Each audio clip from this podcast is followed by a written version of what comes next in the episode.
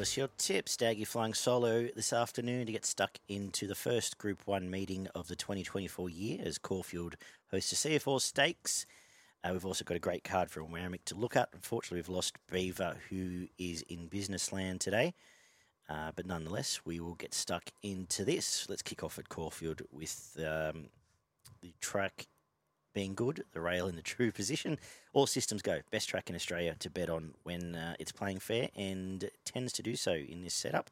So looking forward to getting stuck in. We kick off with a 2,000 metre benchmark 100. And I'm going to kick off with the leader in the first, which is generally a nice way to start the day at Caulfield. And that's Independent Road. Keeps getting gifted these soft leads this prep, keeps winning. Uh, I like the fight it showed last time out ahead of the favourite. When it got confronted, it fought on well. Drive McNeil stuck. It's five bucks, and at that price, I can't see it missing a place. You would get an each way value around it. It is clearly on top. Flash feeling obvious was the uh, flashing light, so to speak, in that lead up from the valley. Uh, wouldn't talk you out of backing it if that's the way you wanted to play. And I think that's a race. I know Bermudez won a right last time out, but uh, it had to had to win that race. Can it springboard off it? Perhaps, but without me. The second is a 2400 meter benchmark 78, and I'm going to stick with the flashing light here in the lead up, which is Oceanic Flash. Mickey D takes over. It was a good run there, straight up to the 2500 last time out. Comes here, gets a decent run from gate three, uh, around the four sixty-five dollar mark. Looks pretty good to me. I'm going to put it on top from Chevalier Defoe, right stable, lightly raced, and uh, will run well again, being up on pace there. Uh, the scratching in this race interests me actually. Piercing Sky, it's gone to Adelaide in one of the earlier races. I think it'll win, so follow that over at Morphettville. The third is uh, benchmark 70, 1600 metres. I assume another Will's staying here from Sydney, and it uh, it'll win this. It's a nice horse, backed as if unbeatable. First up, it uh, it was unbeatable. Trotted in there, comes here, gets a similar run. Gate 12, I hope can find a running line. Can't might even push forward and be outside lead. Uh, I think it's better than these and has plenty of upside. Gonna make the danger Vinny Spirit, who finally broke through getting everything its way at Lakeside. Uh, but what you see is what you get at Caulfield. It'll be no disadvantage being on pace there. Next best for the early quaddy will be Zambagini, freshened up a nice jump out since. The fourth is a 1400 metre Group 2, the Autumn Stakes. And I'm going to give Carbonados one more chance here. Forgiving last time out, put up lame, got the tongue over the bit, had excuses. Now, gate one uh, should push forward here, may well even lead this race. Uh, it's a little bit of pace here, but not a heap. And around a $6.50 mark, I'm going to suggest it's a nice horse. Uh, it goes on top, and I think we're only getting a price because of what happened last time out. Uh, could be wrong, but let's see how this plays out. Uh, respect anyone who wants to back Southport Tycoon. That line through V8 looks fair enough to me. And Zipaway is a handy horse. Interesting runner here. Comes through all the Group 1 stuff from Ascot, uh, chasing the likes of Dom DeShoot and co. I think that form will stack up here. Interested to see where it's headed. Uh, I assume the Guineas. So uh, he's here to run well. The fifth is the Group 3 Carlyon Cup uh, traditional crappy little field they've put together for this of milers. But uh, best horse in this race is Foxy Cleopatra. It's going to be very hard to beat here. Just forget about that bog run last time out at Ballarat. Freshened up, fantastic jump out since. I think it just tags Paperboy. And all things being equal, Blake Shinn's found gate one a few times on this card. All things being equal, I think it'll win. Uh, from Young Werther, you know, best horse. Jump out was good enough. Will run well perhaps needing the tick over just to get going again. Uh, and I'd want to see something from Yonts. I know the money's come for it, but uh, just been okay. Two runs to date. I assume this is probably the goal, but uh, we'll go with the Bus and Young run on top in the, the, fifth. Race six is the uh, Blue Diamond Prelude for the Colts and Geldings. 1100 metres, Group 3. I'm going to go with the last start track winner here. Blake Shinn, gate one again in high octane very impressive last time out. Bit green, raced about in the straight, but put that field away quite comfortably. I think there's upside, and it is on top. Uh, interesting, Zahra's chosen the stablemate. Whether that's a lead or not, we'll see. Uh, I thought it was ridden out in the trials and, and they'll fine. Uh, just think there's a bit more upside here with high octane. Uh, wanted a price down the bottom cardiologist. I'll keep an eye on and may even we'll throw into the exotics at least and the early quaddy and could be the top pick for the price Kent team as we head towards Blue Diamond. Jump out was under double wraps and, and pretty good. Quaddy itself kicks off in race seven, the fillies version of the Blue Diamond Prelude. Group two, the girls get. Uh, and Mark Zahra holds the key here with Bold Bastille. Fantastic debut. Impressive. Uh, I know it was 1,000 metres at Valley, but just ran away as it liked. Beat a few key rivals here. I think on the back of fantastic trials, it's going to be very, very hard to beat. Nice horse. Uh, bring on the Blue Diamond for it. I think it wins here and goes on to be very hard to beat there.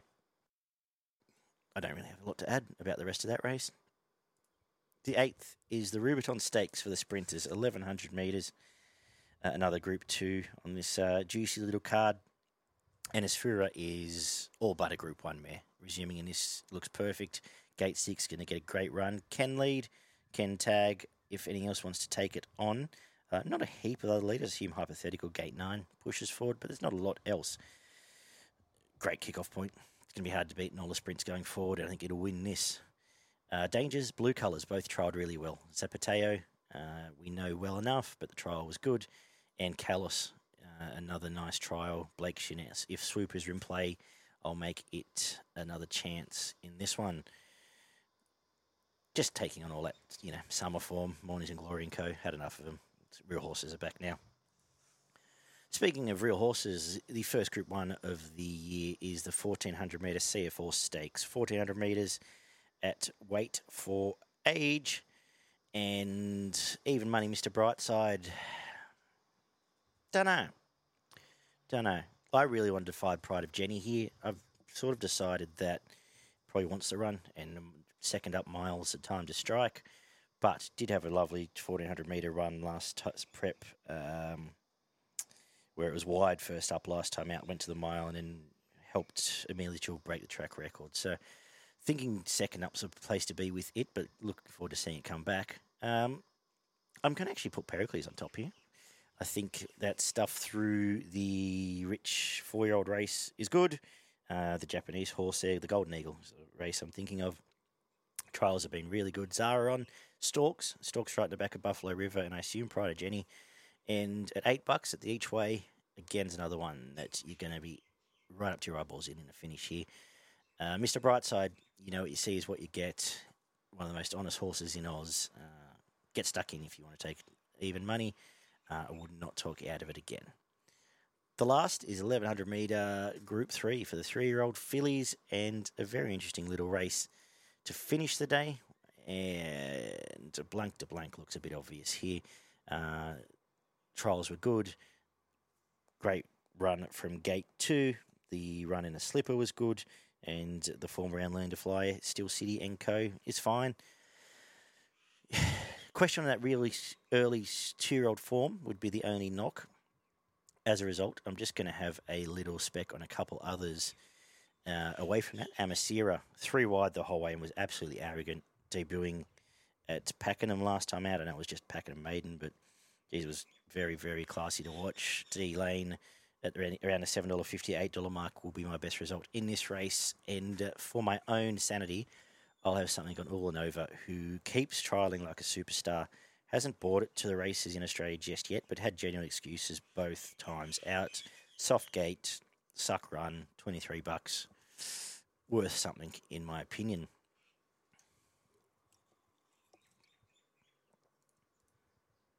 Excuse me. Uh, I'm stuck with a quaddy now without Beaver here, so let's see if we can produce a quaddy double on CF Stakes Day. First leg, one Bold Bastille. Um, anything else? Let's go seven in her eyes. Second leg, two Kalos, four Asfura, five Zapateo, 14 Hypothetical Fresh Mickey D. Third leg, one Mr. Brightside, two Pericles, eight Pride of Jenny, and we'll come home with one Ulanova, three Lazargo, seven Blank de Flank, a Blanc de Blanc, eight Australia, and 12 Amasira. 14 for Vanty. We'll go a bit wide because we've got a couple of skinny legs there, and I think that's the best chance of getting a result in that last. My best on the card's going to be race seven, number one, Bold Bastille, but really think we can pile into a few of these favourites. Another wheel's going to be hard to beat, Asfura hard to beat, Foxy Cleopatra hard to beat. And my value, uh, apart from the couple in the last I mentioned, will go race one, number two, Independent Road. As I said, I don't think it can miss a place here at five bucks. That looks value to me. Uh, quick plug for footy and frothies. We've got our full season of rugby league preview coming up this Sunday afternoon. Barney, myself, the Gump, and GT will get stuck into each and every team, spend a bit of time on all of them, look at who the ins and outs and who's going to play well this rugby league season as we head towards trials next weekend, which is exciting. You find out on the Footy and Frothies YouTube channel as well as on Spotify. Uh, five years into that show, uh, check it out. Plenty of good insight and a beer or two along the way. Randwick is apparently a soft track with some bit of rain around in the morning, but I would have thought had to play play good with the rail true. Again, all systems go for a good day's racing. Going to kick off with a mile, the midway handicap, uh, as we tend to do. And if we're making ground, I'm going to back both these David Payne runners at the top here in uh, Mahagoni and Montefelicity, both dropping back to midway grade from okay runs last time out. And I think they're going to be very hard to beat. Uh, there could be a lack of pace, which is the only concern, given they'll both be back and uh, close to last. Uh, but Kitterborn getting the lead with Saturnus, hopefully along quick enough to bring these two in, uh, at both at double figures, I think is a worthy play. Second is the Lonhro Plate, two year olds over the thousand metres. And I love the trials of Embassy here. Uh, money's come for it today. It was eight bucks under the forms, now six fifty. Just where I'm looking now. Both trials are absolutely fantastic. Maps well here to get a decent run. Maps, uh, well, Racing New South Wales are mapped to lead. Actually, not quite sure about that. Probably does keep a node out wide. And I just thought favourite was very short. Perhaps pushes on and leads, but Embassy again at the each way going to be very very hard to beat. Uh, Castanea at double figure odds was not a bad debut. Uh, worth thinking about for exotics, and at hundred to one, I think uh, down the bottom, right down the bottom, of Turbinado uh, seems completely ignored by the market. Odd to me, but the stablemate uh, does have ability. The third is the mile benchmark 78. Uh, we've got a midweek race here, and I'm going to stick with the midweek winner in Hell Hath No Fury. Uh, it just keeps finding the right spot. Last few runs, it's just lobbed exactly where it needed to, ran well, and got the job done. I think it does it again. Uh, Collett knows the horse well, and just looking at this, either outside lead or 1 1 looks perfect. Not a great deal of pace and hardest to beat. Uh, yeah, yeah. The rest of these don't particularly excite me. Look, Nanas Wish did win last time out, but took everything it had, everything uh, that Jay Collett had to get the job done, and it's gone with the other one. So let's stick with Hell Hath No Fury in the third.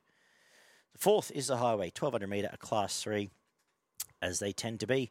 And I messaged uh, a mate when uh, Belvedere Boys won at Doomben, pretty arrogantly, and said, There's a future highway winner on the way. It's lobbed here the month later, and I think it'll win.